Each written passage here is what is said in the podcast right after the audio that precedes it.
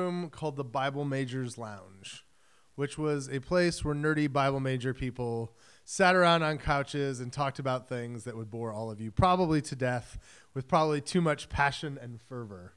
And uh, that's what the building looked like there. It was a very nice building on campus, looked lovely. And there was this little room, and we would talk about things. And uh, one day we were sitting in there near finals, and a married couple walked in. Uh, the husband was a Bible student, and he had been working on his last set of papers before he graduated. And they came in, and it was obvious that they had a story to tell, and that there was both some laughter and some tension behind their story. We're like, guys, what what's going on? What happened? And so they said, well, the deal was I was working on my paper, and I was just into it all day, all weekend, type, type, type, type, type. And his wife had started to feel like, I want to do something kind for him, something to help him out while he's working so hard. And she knew that he loved good old fashioned Southern sweet tea. And so she had taken a jar, she filled it with water, she put in the tea bags, and she put it out on the porch to make sun tea. All right. I don't know if you realize this. Sun tea tastes better than other tea. I don't know why, but when the when the sun bakes the tea, it just has a better flavor. And so she this would be kind of an all day project. You know, she put it in, put it out there, let it sit out in that Arkansas sun for three or four hours and get, you know, nice and tea. You know, lots and lots of sugar in it. And then she had to put it in the fridge and cool it down. Then she filled up a glass full of ice poured a little bit of tea. Why you have to have that much ice to tea, I don't know, but that's the way they do it, right? And so there's this huge glass of bristling, awesome sweet tea to give him that little kick of nostalgia and caffeine and sugar to help push him through the end of the paper, right? And so she walks in the room and he's beleaguered his computer and he sees the tea and his face just lights up, right? This is just the best little surprise in the middle of his day. And she walks over to hand it to him, and there are books all over the floor. And she trips over the book, the glass goes flying through the air, and the tea lands right on top of the computer. The entire circuit board, memory, everything just bzzz, in one fell swoop. The whole paper gone. And they looked at each other, and she's like, oh, you know, like she's feeling terrible, and he's feeling terrible because he knows she was trying to be sweet, and his books are all over the place. It's kind of his fault for being messy, but he was so in the middle of the paper that he was just kind of tossing it here and there. And they came in and they kind of laughed and cried about the story all at once because he had to start from scratch. Uh, maybe you've had one of those moments in your life with technology, right? It's getting better. The autosave functions are wonderful. Nowadays, things are getting autosaved to a cloud so that we are saved from many of these concerns. But if you're at least my age, you maybe had that experience of, oh no, did I click save before I closed? Right? Or you're working so hard, you forget your battery on the laptop's about to run out. And the computer shuts down, and you go, what was on there, how much, when was the last time I saved my work? And that feeling where all of your work is just gone, just disappears in a moment. I kind of bring up that idea because we're going to talk today about a situation where people had a lot of work, a lot of value in their life that was gone like that right? Just like a glass of sweet tea to the motherboard, people had something just ripped away and taken from them. And hopefully, even in that silly example, you feel a little bit emotionally what it feels like when what you've built is gone and how you move forward in that. We're working on, uh, we're going to start a new series between now and June. Um, and basically, it's going to be a study of the minor prophets, okay? Um, it's not going to be all the minor prophets because we stud- studied a few of them in Bible study last year. We're doing Jonah right now. I don't want to be repetitive, but we're basically going to do a book of the Bible a week.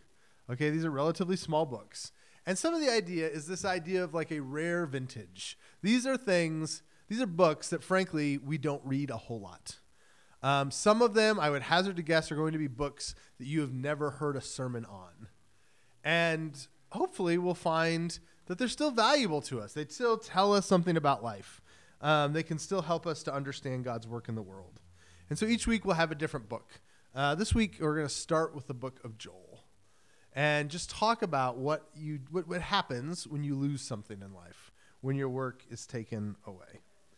Um, so Joel is a lot about locusts. Okay? That seems unusual, right? Like books of the Bible, it would seem locusts would be an odd topic, maybe. But we've heard of locust hordes, right? The swarms moving around, taking crops. This is what Joel is about. In fact, Joel is about it in such a way that we cannot place Joel historically.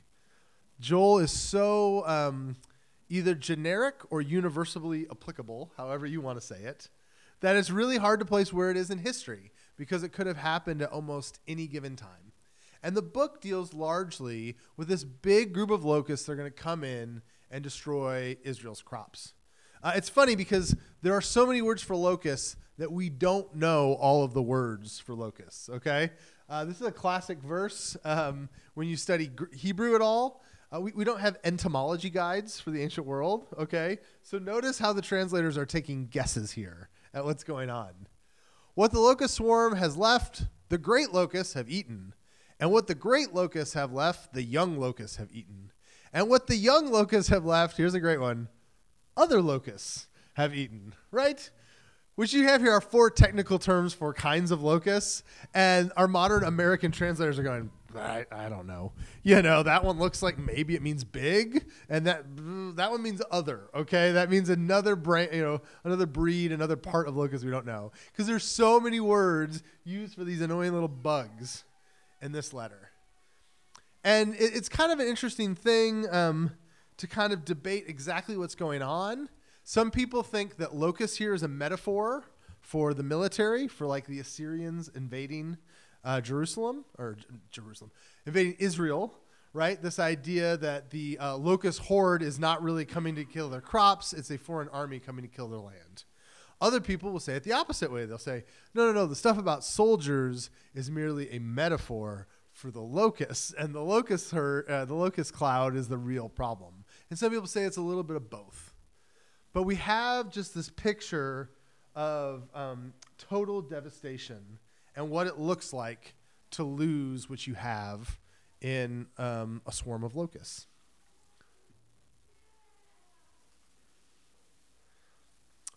Chapter 2 of Joel. Sound the trumpet in Jerusalem. Raise the alarm on my holy mountain. Let everyone tremble in fear, because the day of the Lord is upon us. It is a day of darkness and gloom, a day of thick clouds and deep blackness.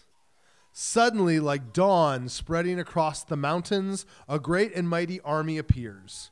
Nothing like it has ever been seen before or will ever be seen again. Fire burns in front of them, and flames follow after them. Ahead of them, the land lies as beautiful as the Garden of Eden, but behind them is nothing but desolation. No one thing escapes. They look like horses. They charge forward like war horses. Look at them as they leap among the mountaintops. Listen to the noise they make, like the rumbling of chariots, like the roar of fire sweeping across a field of stubble, or like a mighty army moving into battle. Fear grips all the people. Every face grows pale with terror. The attackers march like warriors and scale city walls like soldiers. Straight forward they march, never breaking rank. They never jostle each other. Each moves in exactly the right position. They break through defenses without missing a step. They swarm over the city and run along its walls. They enter all the houses, climbing like thieves through the windows. The earth quakes as they advance, and the heavens tremble. The sun and moon grow dark. The stars no longer shine. The Lord is at the head of the column. He leads them with a shout. This is his mighty armor, army, and the they follow his orders. The day of the Lord is awesome, terrible thing. Who can possibly survive?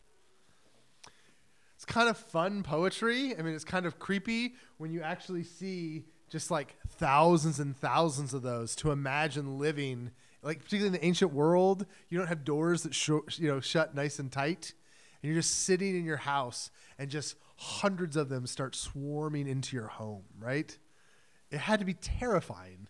I mean, besides just being destructive and gross, it would just be weird and scary, right? Those things are weird.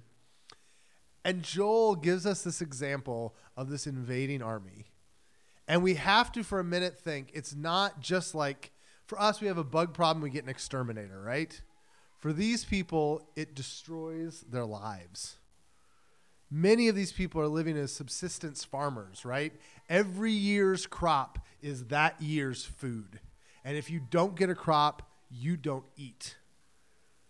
And you can imagine the terror of working all year to try to make sure that you've grown enough food to take care of your family over the winter. And then you hear that sound of all of those grasshoppers coming in. And you think, I'm about to lose it all. Just another glass of tea in the computer, right? Just gone. and it sound it sometimes is separate from us or different from us because we don't live in that kind of culture, right? Um, we're far more terrified that a computer virus might wipe out our bank account, right? Like there's something that's terrible. I remember, remember the old Sandra Bullock movie, The Net, way back in the 90s, and basically somebody came in and erased her life, right? Took all of her records and digitally got rid of them, so she doesn't exist as a person anymore. And this is kind of, I think, what it would feel like to just lose everything. And you can, we can't maybe imagine very well what that would feel like because we don't live in that kind of uh, economy. But I think we can understand what it feels like in other ways, right? These lo- locusts growing through the field might be like knowing that the cancer is spreading in your body or that your debt is continuing to get bigger and bigger and bigger or that fight with a loved one that keeps going another month and another month and another month, or an addiction that keeps taking things from your life. Or maybe it's just your own pride in all the relationships it slowly eats up as it moves through the field of your life. We know what it's like to lose stuff and to feel like, where did it go and how do I get it back? And that's what the book of Joel is about. How do you recover when you have lost so much? And Joel, it's interesting because there's kind of two phases here. This first phase is the destruction. Well, there's two phases of recovery. There's this destruction, and then Joel gives some hope after that. Even now, declares the Lord, return to me with all your heart, with fasting and weeping and mourning. Rend your heart and not your garments.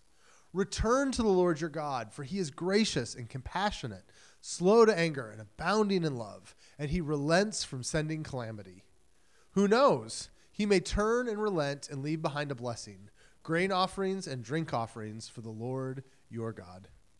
Below the, blow the trumpet in Zion, declare a holy fast, call a sacred assembly, gather the people, consecrate the assembly, bring together the elders, gather the children, those nursing at the breast. Let the excuse me, let the bridegroom leave his room and the bride her chamber. Let the priests who minister before the Lord weep before the portico and the altar.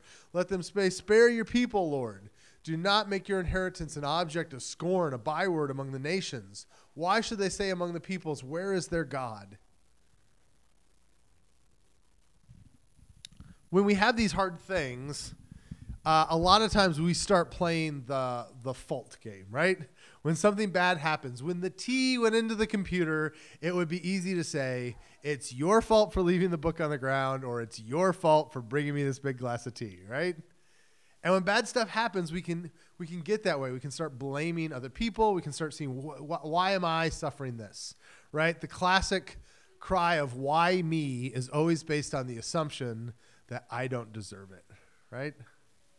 And so there's this call here to repentance. Joel explains this coming locust horde and how it's going to destroy their crops. And he goes, You know, you should turn around and try to repent. You should ask God to relent. You should say you're sorry for the things in your life that aren't the way they should be. That it's natural when we face hard things to reconsider how connected we are to God. Uh, he also says, and that's a good thing because God's really quick to turn things around for you if you'll ask. Um, those of us that have been in Bible study, did you notice the language that's in Jonah? Right? When they come to the king of Assyria, what does the king of Assyria say? Who knows? Maybe God will relent. The exact same phrase is here in Joel, right? And it's a verse that we'll talk about in Jonah this week. that God is slow to anger and compassionate and gentle, right? There's this idea that when we have these hard things, if we turn to God, God can help fix them.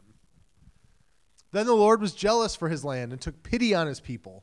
The Lord replied to them, I am sending you grain, new wine, and olive oil, enough to satisfy you fully. Never again will I make you an object of scorn to the nations. I will drive the northern horde far from you, pushing it into a parched and barren land. Its eastern ranks will drown in the Dead Sea, and its western ranks in the Mediterranean Sea. And its stench will go up, its smell will rise. Surely he has done great things. Do not be afraid, land of Judah. Do be, be glad and rejoice. Surely the Lord has done great things. Do not be afraid, you wild animals, for the pastures in the wilderness are becoming green. The trees are bearing their fruit, the fig tree and the vine yield their riches. Be glad, people of Zion. Rejoice in the Lord your God, for he has given you the autumn rains because he is faithful. He sends you abundant showers, both autumn and spring rains, as before. The threshing floors will be filled with grain, the vats will overflow with new wine and oil. I will repay you for the years the locusts have eaten, the great locust and the young locust, the other locust and the locust swarm, my great army that I sent among you. You will be, have plenty to eat until you are full, and you will praise the name of the Lord your God, who has worked wonders for you. Never again will my people be shamed.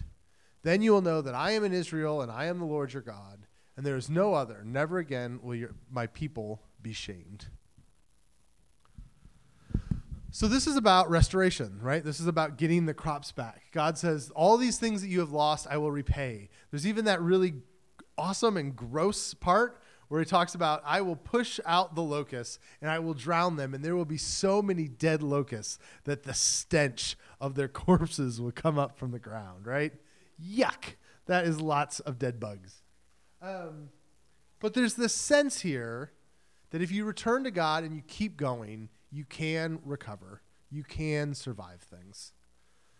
This is a really important lesson. There's sometimes where we get into a place where life does feel hopeless where we're dealing with something and we feel like we've lost something, we feel like we are not ever going to make it out of that hole. And this is just a passage of hope where Joel goes, No, God will get rid of your problems. You'll start seeing the rains again. The rain will come when it's supposed to come. In Israel, they had autumn rains and spring rains to help different sort of crops grow.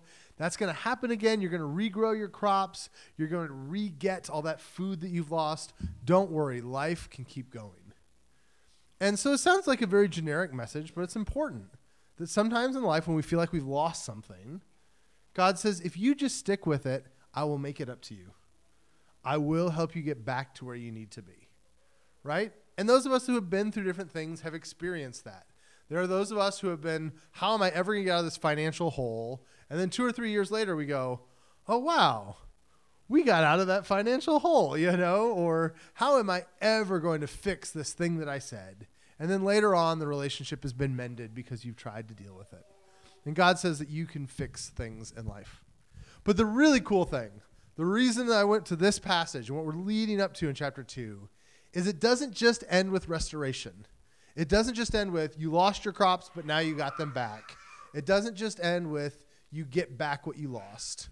God takes it one step further. And afterward, I will pour out my spirit on all people. Your sons and daughters will prophesy. Your old men will dream dreams. Your young men will see visions. Even on my servants, both men and women, I will pour out my spirit in those days. I will show wonders in the heavens and on the earth, blood and fire and billows of smoke. The sun will be turned to darkness and the moon to blood before the coming of the great and dreadful day of the Lord. And everyone who calls on the name of the Lord will be saved. For on Mount Zion and in Jerusalem there will be deliverance, as the Lord has said, even among the survivors whom the Lord calls. So, this is a passage you probably know pretty well from your New Testament, right? This is a passage that Peter uses as the center of his sermon on the day of Pentecost. The, as they're starting the church, the Holy Spirit has come upon Peter and the disciples. They are calling people to repent and to be baptized. And it's sort of the launching point of the church in the book of Acts. And at the center of that sermon, Paul pulls out this passage in the middle of a chapter about locusts. And the reason he does it is because there is a hope of not just after the calamity, but after after the calamity, right?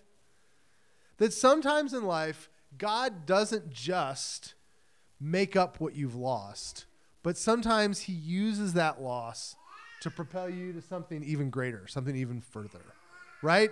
Uh, if you look at it, this chapter in some ways mimics a little bit what we talked last week. Last week on Easter, we talked about death and resur- we talked about the death of Jesus and then the resurrection of Jesus. And that kind of fits with sort of the loss of these crops and then getting the crops back. But the story does not end there. The, the, Christian story of Jesus is not just death and resurrection, it's death and resurrection and enthronement, where Jesus is given new power and new authority, and the Spirit pours out on the church. And that's foreshadowed all the way back here in Joel. You lost your crops, but God will give them back. And someday you are going to be not even worried about them because not only are you going to have your crops back, but you're going to have the Spirit of God in your life. And men and women and kids and old folks and everybody is going to have the Spirit of God in their lives. And so I felt like this passage really naturally connects between Easter and Pentecost because this is the core of that message. This idea that God not only takes your suffering, but can take it further. Maybe we've all known somebody who has suffered something, and as they come out the other end of it, there can be something really, truly amazing, right? Sometimes the suffering that we have in life, the loss that we have in life, the difficulties that we have, not only do we overcome them, but they can propel us to do something else. They can compel us to care more and to think more. We can use those hurts then to help other people. We can sort of become triumphant in them. God gives his spirit to not only make up what has been lost, but to give you overflowing and more. And that's the beauty of Joel, is that these locusts are the start of a process that will go not from just worrying about what you're going to eat, but whether or not you experience the Spirit of God in your life.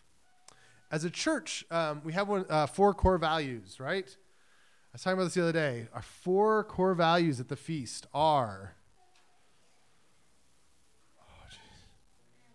family, trajectory, generosity, dialogue. Yes. Got all four. Awesome. I'm feeling good dialogue, family, generosity, and trajectory. And trajectory was always a hard one. It was always the one we had to explain, but it really fits into what this we're talking about today. The idea of trajectory is that your life has started somewhere to getting to here, and God wants to take it somewhere else. But that usually you don't just flush the past, right? You can flush the guilt of the past. You can flush the um, the shame, you can flush the definition. You don't have to be defined by who you were. But God often uses those things, right? It's former addicts who often make the best helpers in recovery because they've been there and they know what that's like.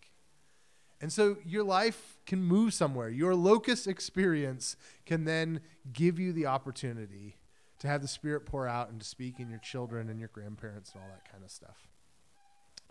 Um, so as we wrap up today, I just uh, pray that you would see kind of the power in a passage like this in Joel. That ultimately, um, tears of pain can become tears of joy. And when hard things happen, when that gut wrenching moment, right? The, the tea in the computer moment does not have to be the end. Not only can you get back to where you were, but you can excel past it. Because often God's story is about devastation and death, followed by resurrection and new life, and then powered through to just new hope and new power that we never had before. And it doesn't always make sense, but often it's those difficult things that prepare us to be in a place to do the work God has for us later on. Um, I pray that this week uh, that God can work through us all. Uh, and that we can uh, repent when we have things that we should, like in Joel, we can turn back to God to find Him quick, to to uh, to be gracious, but that in all of our hurts, that we can not only be restored, but even moved past restoration into kind of new power and new life and new growth. All right, what questions might you have about the sermon today?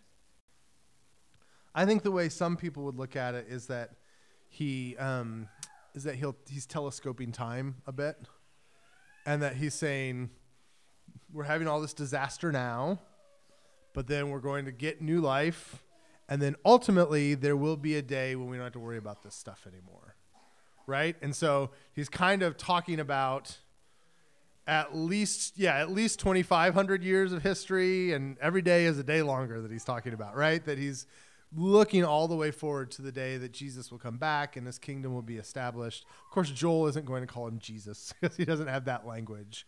But a day when the messianic kingdom comes and the restoration of israel is completed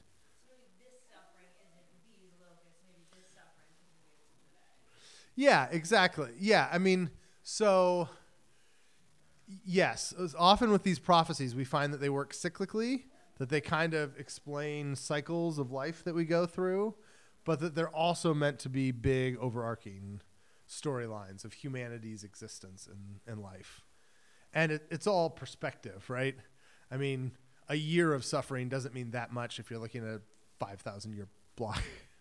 and so it's, I do think there's some of that telescoping of history. What we do see is this unending Christian philosophy and Jewish philosophy that ultimately the world would be better and fixed, right? That we're marching towards a better day. We're not stuck eternally in cycles of destruction and recreation, and we're not in a slow downward descent into destruction, but that we're moving towards a day when God's kingdom fully fill, fills the world. And the Jewish idea of that, I think, heavily borrows through from prophetic perspectives on history. Yeah, yeah, exactly.